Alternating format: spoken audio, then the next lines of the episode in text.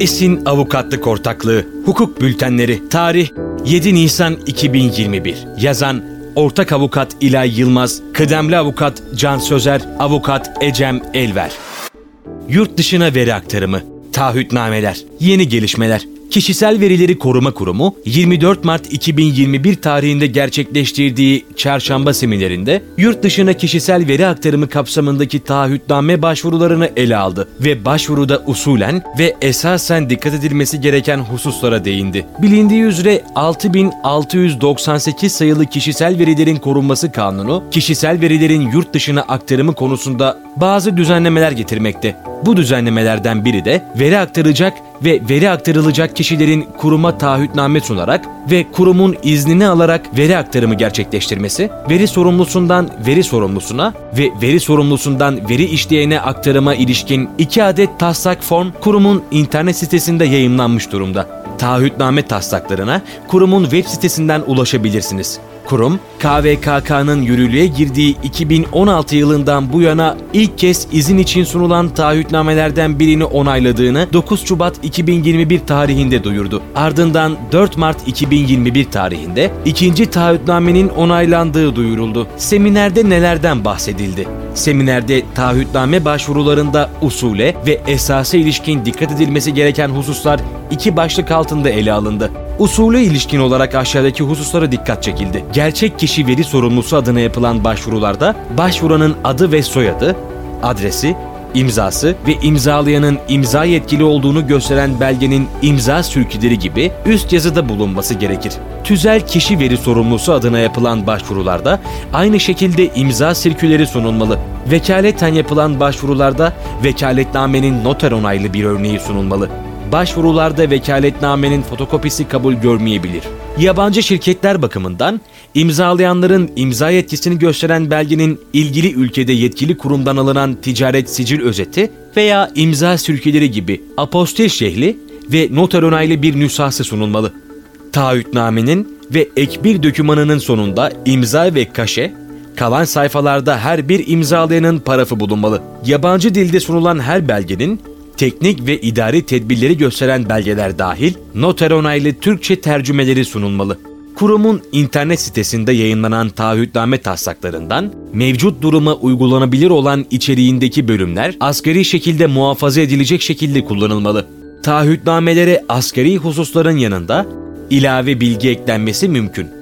Her halükarda taahhütnamelerin Avrupa Birliği Genel Veri Koruma Tüzüğü GDPR veya Kaliforniya Tüketici Gizliliği Yasası CCPA kapsamında hazırlanan taslaklardan ziyade kurumun internet sitesinde yayınlanan ve KVKK'ya uygun şekilde hazırlanan taslaklar olması gerekiyor. Kurum, sunulan taahhütnameler üzerinde usulü ilişkin incelemeyi tamamladıktan sonra esası ilişkin incelemeye geçiyor. Seminerde esası ilişkin olarak aşağıdaki hususlara dikkat çekildi kurumun sitesinde yayınlanan taahhütnamelerden hangisinin kullanılacağını tespit etmek için öncelikle aktarımın veri sorumlusundan veri sorumlusuna mı yoksa veri sorumlusundan veri işleyene mi yapılacağı doğru bir şekilde analiz edilmeli. Veri sorumlusu ve veri işleyen ilişkinin tespiti için kurumun 30 Ocak 2020 tarihli ve 2020'ye 71 sayılı kararından faydalanılabilir.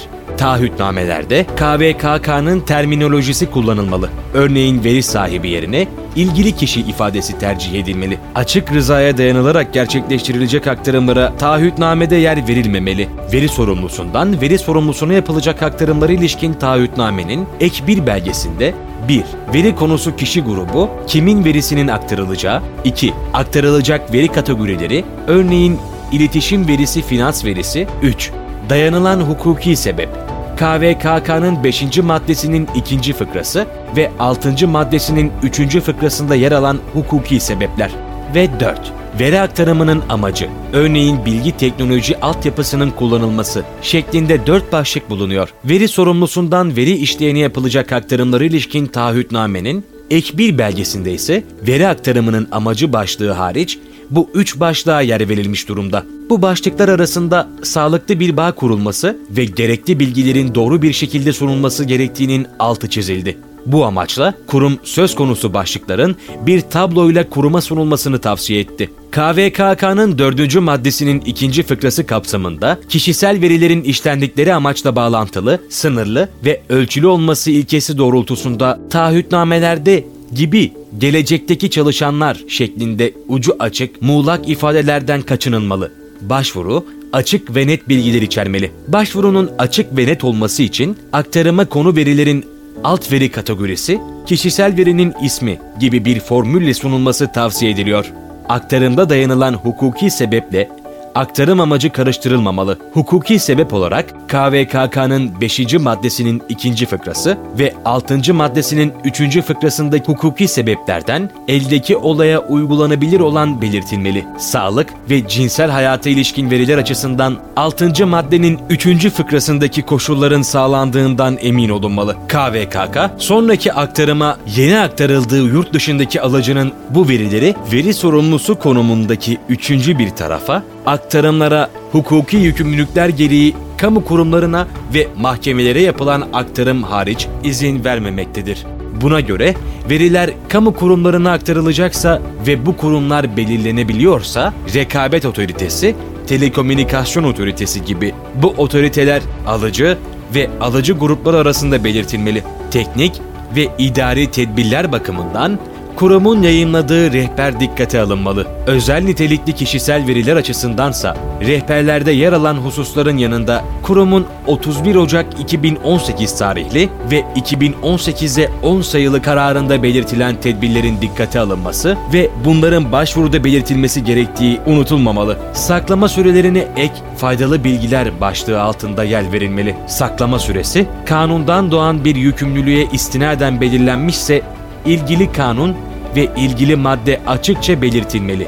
Aktarımdan sonra gerçekleştirilecek veri işleme faaliyetleri KVKK'nın 3. maddesinin 1. fıkrasındaki tanıma bağlı kalınarak örneğin depolama, muhafaza etme, işleme faaliyeti başlığı altında belirtilmeli. İşleme faaliyeti yerine işleme amacı belirtilmemeli. Veri sorumluları sicil bilgi sistemi başlığı altında gerekli bilgiler sunulurken verbis kayıt yükümlülüğü altında olunmaması halinde muafiyet gerekçesiyle birlikte ilgili kurum kararına atıfta bulunarak belirtilmeli. Verbis kayıt yükümlülüğünden muaf olunmaması halinde ise verbis kaydına ilişkin bilgiler örneğin başvuru kayıt numarası başvuruya eklenmeli. Taahhütnameler hazırlanırken kurumun web sitesinden ulaşabileceğiniz 7 Mayıs 2020 tarihli duyurusu özenle incelenmeli. Sonuç Açık rızaya gerek olmaksızın yurt dışına veri aktarıma imkan veren mekanizmalardan biri olan taahhütname başvurusu önemini artırıyor. Kurum 2021 yılında